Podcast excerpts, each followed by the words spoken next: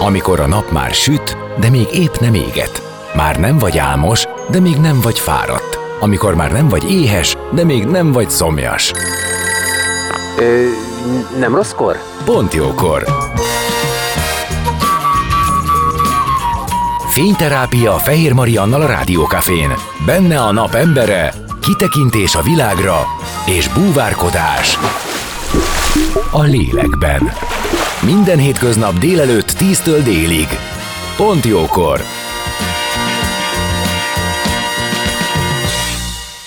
11:08, Fehér Marian vagyok, és itt a Pont Jókorban kezdődik az életünk dolgai, ahol vendégem lesz Szécsi Judit, pszichológus, klinikai és mentálhigiéniai gyermek- és ifjúsági szakpszichológus, autogéntréner.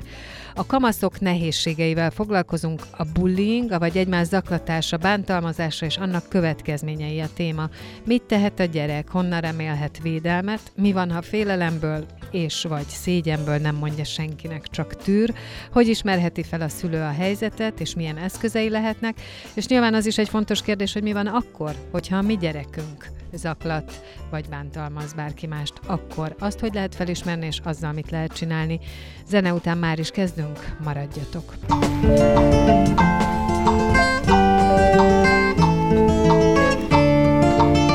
Beszélgessünk az életünk dolgairól, mert annak van értelme. Színház, zene, életstílus, kitekintés a világra és búvárkodás a lélekben. Pont jókor. Fehér Mariannal a Rádió Cafén.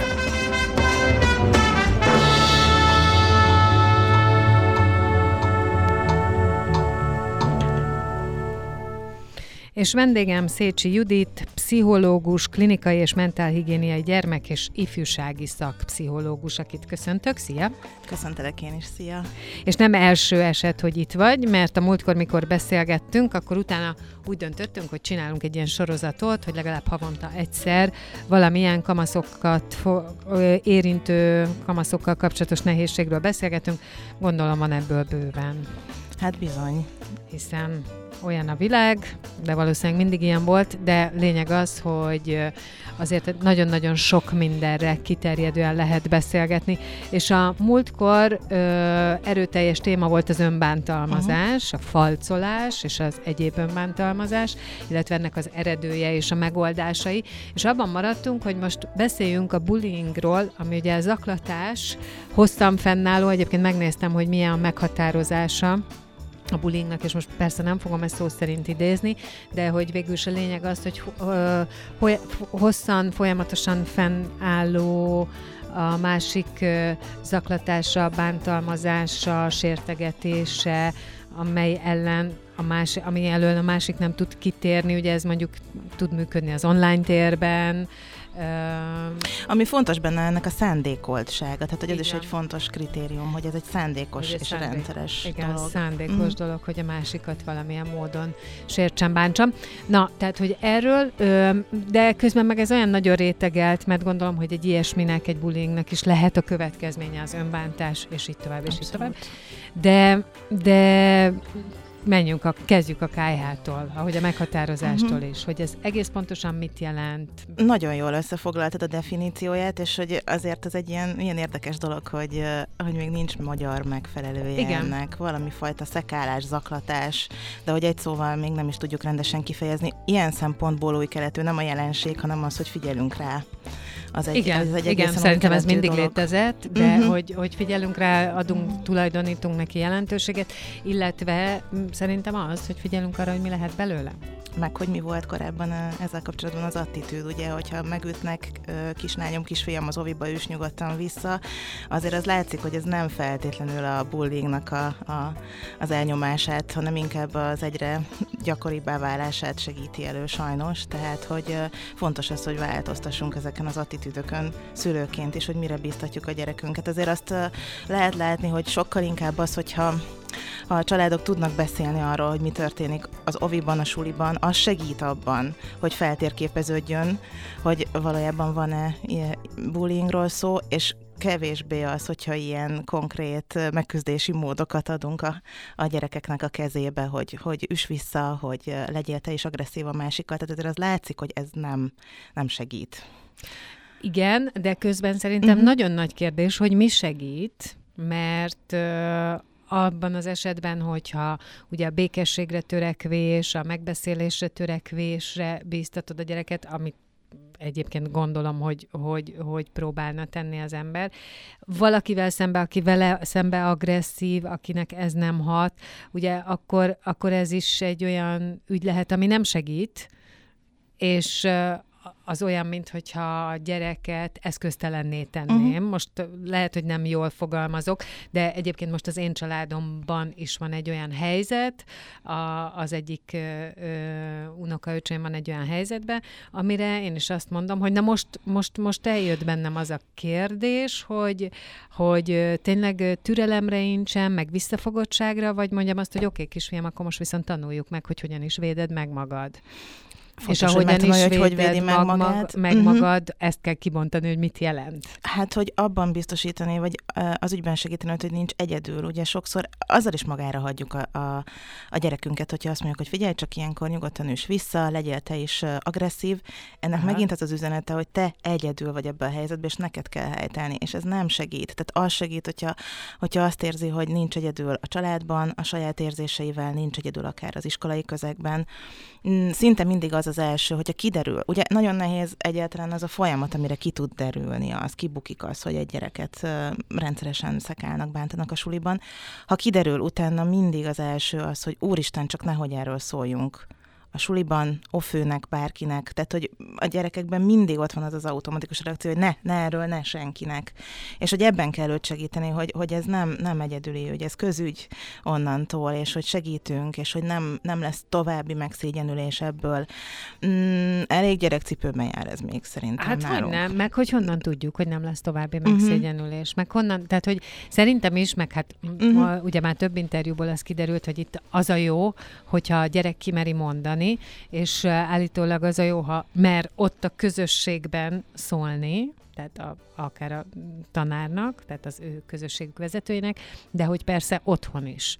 Igazából, ami a saját tapasztalatom, hogy az tök jó, hogyha otthon el tudja mondani, otthon ki tud bukni ez, és akkor onnantól be tudják, mondjuk kisiskolásokról beszélve, be tudják vonni akár az osztályfőnököt a szülők, sőt, az is jó megoldás tud lenni, hogyha partnerek ebben esetleg a bullyingoló gyereknek, vagy más gyereknek a szülei, hogy akár olyan szinten is erről kommunikál, együtt, hogy leülünk szülők, és megbeszéljük azt, hogy itt mik lehetnek a háttérben. Nyilván ez azért nehéz, mert valószínű az a kisgyerek is, aki az elkövető, tehát hogy nagyon könnyű ebben a nehéz helyzetben a saját gyerekünkkel kapcsolatban egy ilyen anya-apa tigrisként föllépni, és minden szörnyűségnek elmondani a bántalmazót, de azért az is látszik, hogy nagyon sokszor ott is kemény problémák vannak. Tehát, hogy ugye sokszor a bántalmazottság indukálhatja azt, hogy más helyzetekben ő lesz bántalmazó, és nem feltétlenül kell arra gondolni, hogy a családban mondjuk abúzálják a gyereket. Egy viselkedési minta. Hanem lehet egy viselkedési minta, hogy ki hogyan kezeli a stresszt. Igen. Apa odavágja a távirányítót az asztalhoz. Vagy éppen az a kisgyerek egy másik... közlekedés a legjobb példa. Közlekedés, igen.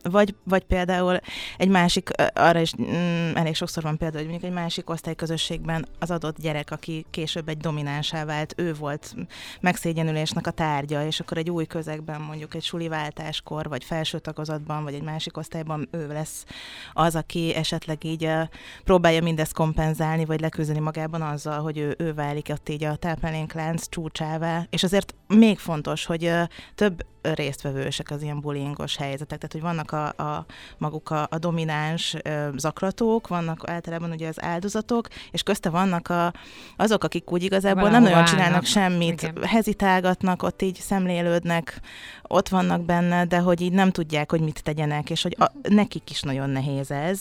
Ugye ez olyan szempontból nehéz, hogy magát az osztályközösséget teszi teljesen tönkre. Tehát, hogy sok passzív, és néhány frontvonalon harcoló, megmenekülőből áll ilyenkor. Tehát, hogy visszatérve, nagyon nehéz az a része, hogy látni azt, hogy az a gyerek, aki mondjuk a másikat szekálja, bántja, ő maga is esetleg milyen helyzetben van, hogy ő mennyire szorong. A szorongeset, amiről korábban is beszéltünk, átfordítja agresszióba, szóval ez egy nagyon összetett dolog.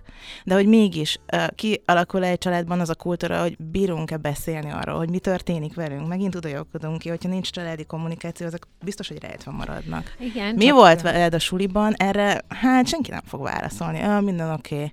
Vagy rossz napom volt, de hogy tudunk úgy együtt lenni, hogy olyan kérdéseket tegyünk fel, amire szívesen válaszol a másik. Na, tessék. Uh-huh. Akkor mondom neked mondjuk a szituációt. Uh-huh. Tehát mondjuk hazajön, ezt nyilván uh-huh. csak elképzelt. De hazajön a gyerek, hallgatag, nincs kedve, rossz kedvű.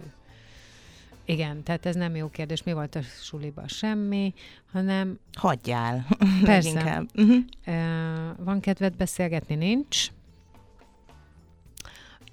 Arra gondoltam, hogy megkérdezlek, hogy vagy mostanság, hogy érzed magad? Jól, köszi. Na, szóval, hogy mi az, ami ilyen témaindító lehet, és ott is tartja a gyereket? Mert szerintem egyébként tényleg nehéz. Például az, hogyha a szülő azzal kínálja meg, hogy ő mesél pár dolgot, hogy figyelj, ez meg ez tök bosszantó volt a napomban, és akkor azért azt tudja indukálni azt annál a mondjuk kis tininél, hogy aha, akkor én is mesélek valamit, vagy mondjuk a vacsora közben beszélni arról, hogy mik voltak a legbosszantóbb dolgok a napban, mik voltak a legjobb dolgok a napban, valamivel így bekínálni, és akkor ez így nyilván mindenkinél egyedi, hogy mi az, ami bejön, de hogy ezek jó módszerek lehetnek, hogy ilyen konkrétumokat fölvillantani, és akkor arra azért rákapcsolódnak. És akkor vannak azok a gyerekek, akik viszont ezeket a kérdéseket is visszapattintják, ott viszont érdemes figyelni a szülőknek, hogy változik-e valami, bármi a viselkedésében egy gyereknek. Például, hogyha megváltoznak az alvási szokások, az egyértelműen jelez valamit. Az vagy valaki megváltozik az étkezése, az emésztése, elkezd pszichoszomatikus tüneteket produkálni. Többször van mondjuk gyomorrontása, vagy reggelente szédül, és azt érzi, hogy fáj a feje, nem tud bemenni. Azért ezek elég... olyan figyelemfelhívó jelek, amire érdemes figyelni. És akkor ott nagy kérdés, hogy ilyenkor azért sokan rohannak a gyerekpszichológushoz, hogy tényleg lerohanom-e a gyerekemet ezzel, vagy ebben a feszített helyzetben is adok időt annak, hogy ő megfogalmazza azt, hogy segítségre van szüksége. Oké, és hogyha elmondja, hogy bármilyen uh-huh. bántalmazás éri, ugye először is, azt szerintem egy nagyon nehéz dolog, ahogy te is mondtad, tehát szülőként, vagy egyáltalán családtagként a saját feszültségedet uh-huh. ezzel kapcsolatban legyőzni, meguralni. Ezt nagyon le kell. Tehát, hogy onnantól, hogy ezt ráárasztom az egyébként is bántalmazás áldozat a kisgyerekre, vagy kistinire, vagy nagytinire, akkor azzal tovább nehezítem az ő helyzetét. Tehát, hogy sajnos szülőként az a feladat ilyenkor, hogy bírjam tartani az ő saját feszültségeit. És uh-huh. akkor ezt az egészet hidegen... Hát nem hidegen, de úgy értem a hidegen, hogy a saját agressziómat és frusztrációmat nem rányomva. Így értem, tehát hogy uh-huh. mondjuk elkezdi mondani a gyerek, hogy őt bántották, érted? Már szorul össze a gyomrom, uh-huh. ideges leszek, de igen, végighallgatom, oké, tehát inkubálom a helyzetet, és aztán tartom együtt azokat a borzasztó érzéseket. És aztán utána mit mondok? Hát utána meg ugye attól függően, hogy mi az, ami történik, hogyha nyilván vannak olyan helyzetek, amik abszolút a bűncselekmény kategóriát kimerítik, akkor azonnal osztályfőnök bevonása. Legtöbb suliban vannak gyermekvédelmi szakemberek, olyankor őket is be kell vonni, és akkor muszáj ebben egy ilyesfajta beavatkozás. Szerencsés esetben vannak iskolapszichológusok a sulikban, ők edukatív jelleggel is tök jó lenne, hogyha tartanának ilyen foglalkozásokat. Van, ahol van erre példa. Vannak kidolgozott programok, Judi, nagyon jók. Annyira az van, hogy szerencsés esetben annyira sok helyen nincs. De hogy azért szerencsére vannak arra példák, hogy ilyenkor viszont megnézik az osztályszerkezetet. Van ez az úgynevezett szociometria kérdőív, amivel fel tudja mérni konkrétan a kapcsolati hálózatot a szakember, és megnézi, hogy kik azok, akik így a partvonalon vannak, kik kapcsolódnak, kik a dominánsak, és azért ezzel így tök jól rá lehet látni egy osztály szerkezetére. Ezekről nem tudnak a gyerekek igazából beszámolni, vagy hogyha valaki bemegy egy osztályba és megfigyel egy órát, sem látja pontosan, hogy mik zajlanak, és mondjuk ez a módszer segít ebben, hogy hogy van a hálózat, kivel, hogyan működik ebben, és akkor ott be lehet avatkozni. Nekem nagyon szimpatikus, ami ugyancsak nagyon kezdetleges még nálunk, ezek a mindenféle ilyen resztoratív technikák, tehát hogy nem az a lényeg, hogy kikiáltjuk bűnbaknak azt, aki bántalmazó, és akkor jól megbüntetjük, meg izoláljuk, és akkor ez történik, hanem hogy így közösségileg hogy lehet ezeket feldolgozni, hogy lehet az érzésekről beszélni, hogy lehet jóvá tenni, jóvátételi folyamatokat, hogy lehet megbocsátást, annak az élményét, vagy ahhoz hozzájuttatni azt, aki ugye ennek az egésznek az elszenvedője. Vannak erre már kidolgozott módszerek, még nem annyira működik ez nálunk az oktatásban, de hogy ez lenne igazából az út, amit te is mondtál, minták alapján viselkedünk valahogy, és hogyha nem kap egy gyerek más viselkedés mintát a konfliktusok kezelésére, akkor ő önmagától erre nem lesz képes. Tehát, igen, hogy... és én most örülök, hogy ezt elmondtad, mert hogy akkor igen, látjuk azt, hogy szülőként mit kell csinálni ezt szülőből, az iskola felé, de engem még mindig az érdekel és foglalkoztat nagyon, hogy ott az asztalnál akkor a gyereknek hogy kell tanácsot adni, megnyugtatni, visszatükrözni bármit, anélkül, hogy szerencsétlen, félreértelmezhető rossz mintát adjak. Hát, mert tehát, nyilván, ahogy mondtam, nyilván ez kivált az emberből testi tüneteket, nyilván kivált az emberből olyat, hogy na, jó, majd én ezt elintézem, ami ugye valószínűleg nem a legjobb megoldás. Hát bizony. De akkor is kiváltja. Tehát természetesen nem azt kell csinálni. A kezed, gyerekedet bántják, azt érzed, oda természetesen itt nem arról van szó, hogy itt az anyatigrist vissza kell folytani. Tehát, hogy nyilvánvalóan teljesen autentikusak azok az érzések először, hogy van egy robbanás, de hogy utána az a fontos, hogy megerősíteni a gyerekünket abban, hogy figyelj csak, amit érzel, az legális, valós dolog, mert hogy amire kimondják, hogy esetleg ilyen helyzetbe kerülnek, előtte tele vannak dilemmával. Hát biztos, hogy ez történik velem? Ez biztos, hogy az nem az van, hogy én vagyok a túlérzékeny, túlnyámnyila, legyél határozottabb gyerekem, ki, ugye ez a dilemma ott van. Tehát, hogy amikor már kibírja mondani, akkor meg kell abba erősíteni, hogy figyelj, ezek valós érzések, ez nem kamu, ez tényleg így van, ezt komolyan vesszük, és hogy a következő lépés, és nem vagy ebben egyedül, és hogy nem hagyunk magadra, és mostantól biztosítanak róla a körülötted levő felnőttek, hogy nem lesz további ciki, nem fognak pellengérre állítani azért, mert te beárultad. Ugye ez is egy ilyen nagyon, nagyon erőteljes...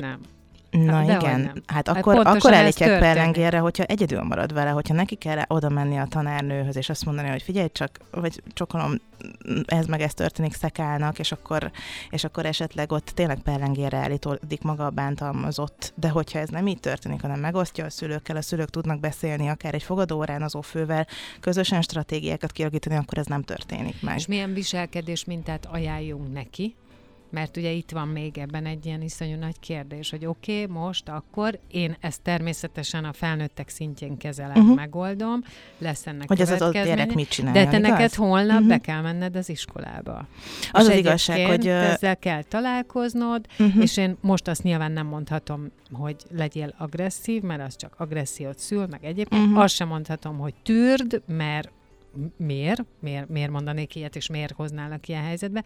Mi a viselkedés, amit javasolunk felnőtt, de tényleg nem tudom. Tehát, hogy én ebben nagyon elveszettnek érzem magam. Egyrészt, hogy azonnal kilépni abból a helyzetből, erre kell egy szakember, aki segít annak a gyereknek, mert ugye ilyenkor az elsődleges, mint történik, hogy mindig lefagy, hiszen bántalmazás történik, lefagy. Ott marad a helyzetben védtelenül, és az is maga, az is abúzív, hogy ott vagyok lefagyva. Tehát, hogy tudjak kilépni egy helyzetből. Legyen valami ott, mondjuk egy szünetben, általában ott történnek ezek a dolgok. Legyen valami, amivel tudok foglalkozni, legyen valami tevékenységem, elsétálok mindig a büfébe, elmegyek a mosdóba kezet mosni, van nálam egy könyv, amivel félre tudok vonulni. Tehát, hogy ezek a dolgok ott így tűzoltó jelleggel ott legyenek. Megkeresni, hogy kik azok akár más osztályból, vagy az osztályon belülről azok a egy-két gyerek, akivel akkor el lehet menni egyet sétálni a folyosón, lemenni az udvarra. Tehát, hogy ne az élménye legyen annak a gyereknek, hogy jön a szünet, és teljesen védtelenül magamra hagyva vagyok, találkozom azzal, aki bánt, és én meg ott vagyok benne lefagyva. Ez a legrosszabb. De hogyha ezeket a kis dolgokat megkapja, akár minden szünetre egy-egy feladat, ezt szoktuk így a terápiás órákon is végigbeszélni, hogy mit lehet a szünetbe csinálni, mert ugye ettől félnek a leginkább. Ott vagyok egyedül, tök bénán, és akkor ott vagyok ebben kiszolgáltatva. Igen. Tehát, hogy ilyen teljesen ilyen apróbb nüanszokban is végigvenni, hogy hogy van az a suliban, hogy nem érzi magát egyedül, mondjuk amíg fölmegy vagy elmegy az egyik teremből a másikba, ugye ez is nagyon gyakran van, hogy vonulgatnak a különböző órákra, és akkor ott ne történjen plusz ilyen kellemetlenség, vagy a tesi öltözőben. És hogy merjen szólni a tanárnak, tehát hogy az is már egy eléggé avit hozzáállás, hogy nem lehet árulkodni. Hát ez nem árulkodás, hogyha azt jelzem, hogy valami baromira nem oké. Azt nem helyi szinten kell kezelni. Tehát egy általános iskolás gyereknek azt nem a saját kompetencia határa, hogy egy másik gyerekkel lemecsezze. Nem, tehát hogy ez fontos látni és megértetni a gyerekkel is. Igen, ezt én is gondolom, meg az is fontos, hogy arról biztosítani, hogy nagyon jó, hogy elmondtad. Uh-huh. Tehát, hogy ennél jobbat nem tehet, mint hogy ezt itthon kirakja, és erről van szó. És akkor utána a terápián meg a másik fontos dolog, hogy végigvenni, hogy is van ő a kis szociális közegében, ki az, akikre számíthat, kikre nem, mert ugye az is egy nagy csalódás ilyenkor, hogy azok, akik a bámészkodók egy ilyen helyzetben, ők végül is akkor a barátaim, vagy nem. Ha nem mernek kiállni, akkor ők, hát, hogy ne, ez ők most kik árulók, vagy... Hoz, igen. De ez egy többedik lépés, vagy egy sokadik lépés ilyenkor, akutan ezek a nagyon fontosak, amiket most átbeszéltünk. Igen, mert ez a gyerekeknek is nyilván személyiségétől függ, hogy adott esetben attól még, hogy ezzel nem ért egyet, lehet, hogy nem mer beleszólni. Hát nem persze, tud. Bármikor én leszek a következő. Van, aki védelmező, és bármilyen helyzetben akkor is beleszól, hogyha ha nem kellene, vagy nincs rá szükség, vagy aki benne van, az magát is tudja képviselni. Szóval, hogy ez is egy nagyon különböző dolog.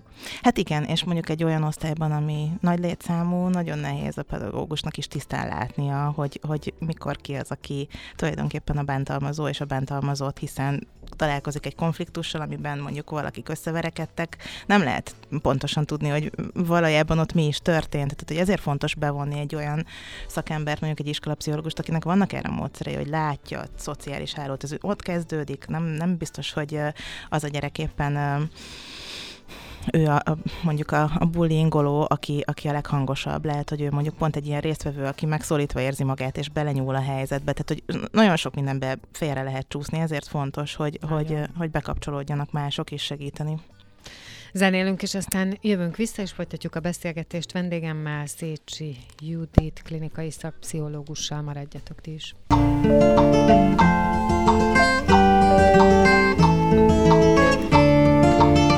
Beszélgessünk az életünk dolgairól, mert annak van értelme. Színház, zene, életstílus, kitekintés a világra és búvárkodás a lélekben. Pont jókor. Fehér Mariannal a Rádió Cafén.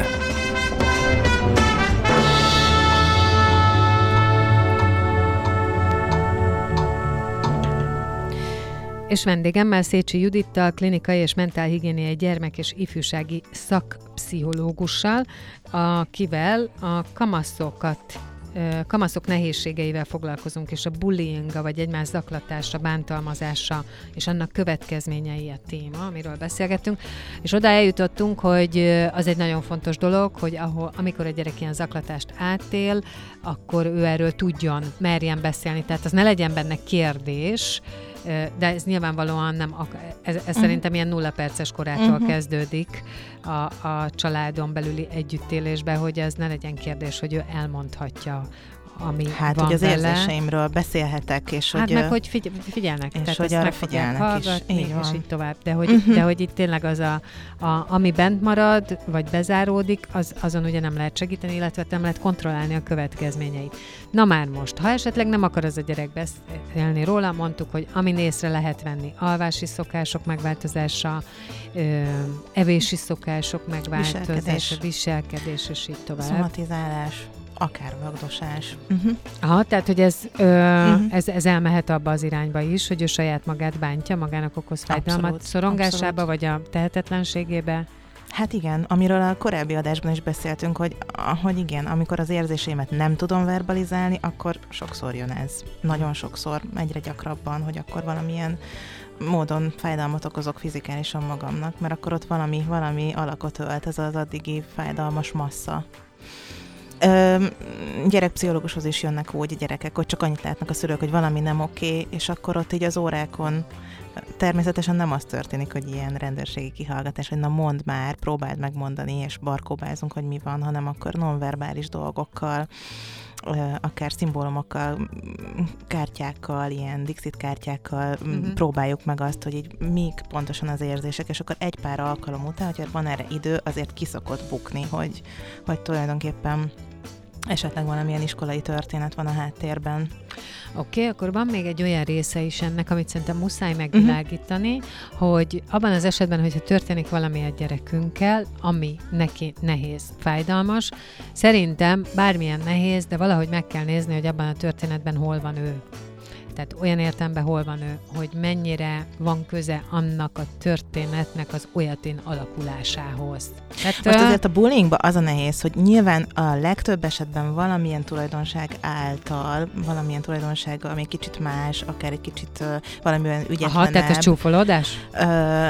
Nem, hogy egy ilyen dolog ott lehet, mint egy ilyen kis triggerpont, ami által ő lesz éppen ennek az áldozata, de hogy nagyon sok esetben viszont nincs. Tehát, hogy az is fura ebben az egész jelenségben, vagy nehezíti a megértését, hogy nem kell ahhoz bármiben ügyetlenebbnek, ducibbnak, visszahúzódóbbnak lenni, hanem random is lehet valaki ennek az áldozata. Én arra gondoltam, amikor azt mondtam, hogy azt nézzük meg, hogy hol van ebbe ő, hogy hol van a triggerpont, hogy adott esetben lehet, hogy az ő viselkedésében, és ebben sajnos tehát keményen, kritikusnak kell lenni, ami nagyon nehéz, de hogy az ő viselkedésében hol van olyan, ami a többiek számára irritáló, visszatetsző lehet. És persze ez nem azt jelenti, hogy fogom, hogy hibáztatom a saját gyerekemet, tehát nem erről van szó. Vannak olyan esetek is, amiben ez fennáll. Két oldalról kell. De hogy azért nagyon fontos, hogy amikor kiderül, akkor az annyira egy krízis helyzet, hogy abban nem lehet ezt a részét. Tehát ez egy sokadik lépés, amikor azt megnézzük, jó, amikor lement az egész, és akkor megnézzük, hogy figyelj, mi lehet az, te hogy viselkedsz egy szociális helyzetben. Vannak olyan gyerekek, akik tényleg nincsenek meg azok a viselkedéses készségek, vagy eszköztár, hogy kell, van, aki túl rányomul a többiekre, van, aki bizarr dolgokkal próbálja felhívni magára a figyelmet. Tehát, hogy ezekkel nyilván foglalkozni kell, de hogy ez egy sokadik lépés, tehát, hogy az nagyon könnyen válik egy ilyen áldozathibáztató helyzetté, hogy aha, jó, de te mit tettél? Tehát, hogy az nagyon, az elején nagyon nem ezt gondolom, szokott. Hogy ez kellene, de azt mindenképp gondolom, hogy erre rá kell nézni. Csak azért egyébként, hogy ne ismétlődjön, hiszen, hogyha ugye magában hordozza annak a lehetőségét, hogy generálja a másoknak valamilyen dolgával az unszimpátiáját, akkor ez valószínűleg előbb-utóbb vissza. Nagyon sokszor kérdezik a szülők olyan helyzetben, hogyha akár a legrosszabb gyereknek kiáltanak ki valakit egy osztályban, vagy éppen bántalmazás áldozat, az attól függ, hogy melyik oldal, hogy akkor egy suliváltás adekvált-e, és azért azt lehet látni, hogy vannak olyan eszkalálódott helyzetek, hogy tényleg muszáj sulit váltani, tehát hogy tök jó, hogy lehet resztoratív módszerekkel helyrehozni dolgokat, közösséget építeni, és a többi, de van, amikor egyszerűen muszáj az, hogy így felélegezzen ez az egész, és akkor egy új közegben új lehetőségekkel nyitni.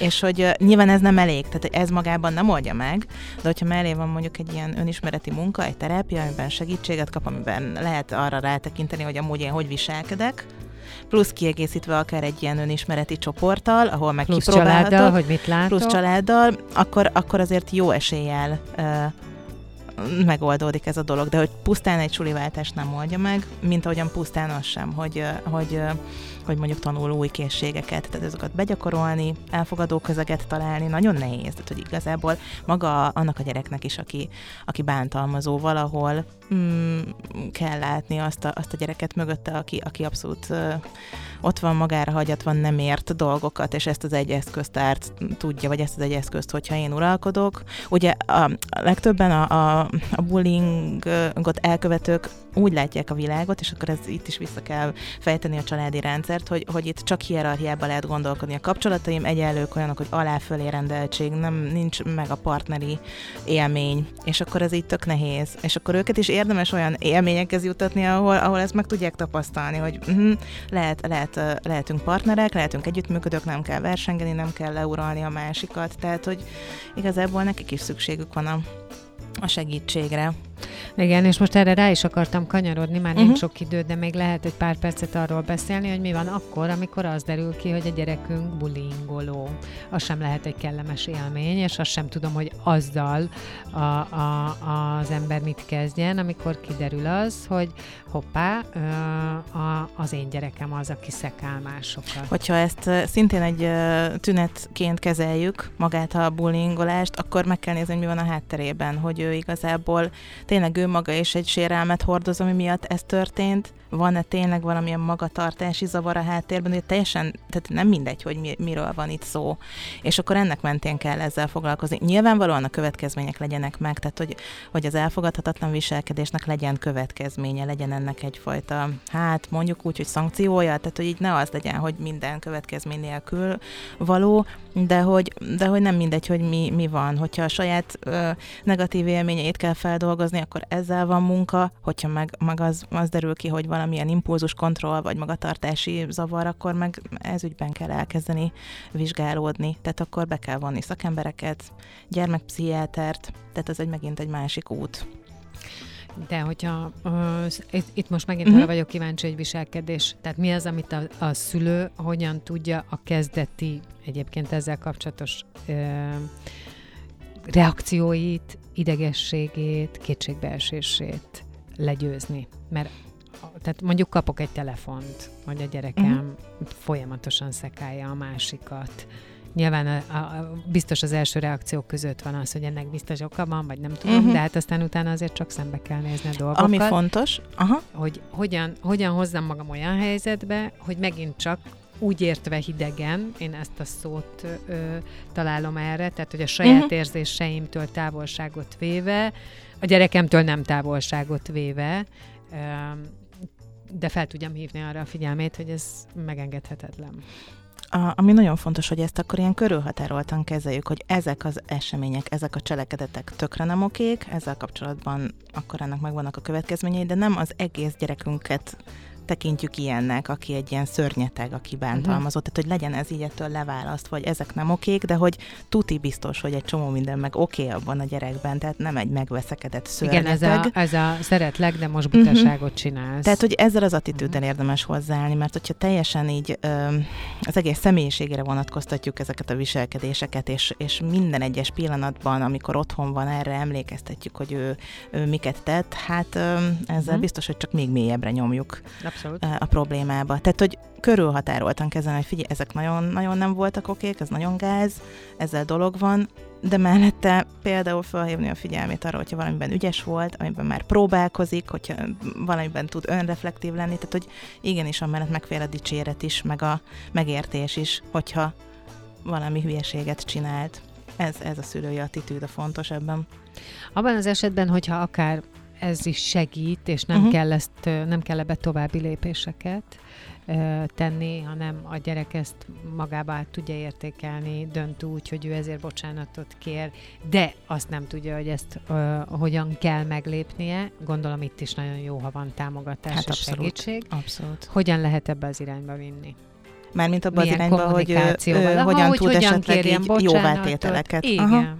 Hát nem kell ez egy olyan helyzet legyen, hogy pellengérre állítódjon, tehát hogy azért ott így, ezt így közösen érdemes az adott osztályközösségnek kitalálni, hogy milyen formában történjen ez. Tehát, hogy nem kell azt egy osztályfőnöki órán kiállni, és ünnepélyesen bocsánatot kérni és megbocsátani, lehet az valamilyen közös projekttevékenységet kitalálni. Tehát, hogy azt így az osztály dönti el együtt. Én most nem erre gondolok. Én arra gondolok, hogy mondjuk a gyereknek van valamilyen konfliktusa valaki más. Tehát, hogy egy ilyen 1/1-es. És szeretné ezt valahogy jóvá tenni, tehát azt már érti, hogy ez nem oké.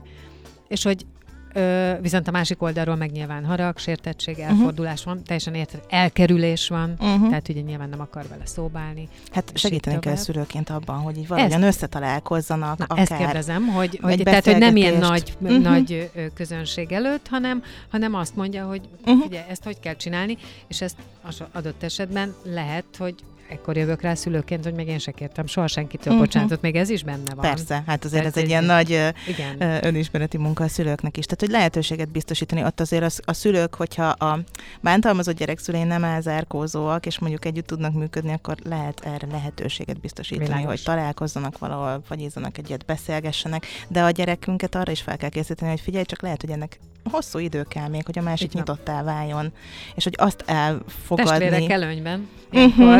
Azt elfogadni, hogy lehet, hogy egy csomó idő kell még ehhez. És hogy... Én mindig ezt mondom a keresztgyerekeimnek, hogy az van, hogy lehet, hogy nem fogadja el a bocsánatkérésedet, akkor most egy kicsit békén hagyod. Igen. Tehát ezt egy testvéri kapcsolatban lehet, hogy már valaki megtapasztalta. Jó, folytatjuk majd. Okés. Mert most ennyi fér bele, és nagyon köszönöm, hogy itt voltál. Én is köszönöm. És akkor következő hónapban is várlak, és kitérünk valami új témára. Rendben. Vendégem volt Szécsi Judit, klinikai szakpszichológus, és ezzel most a Pont Jókor véget ért.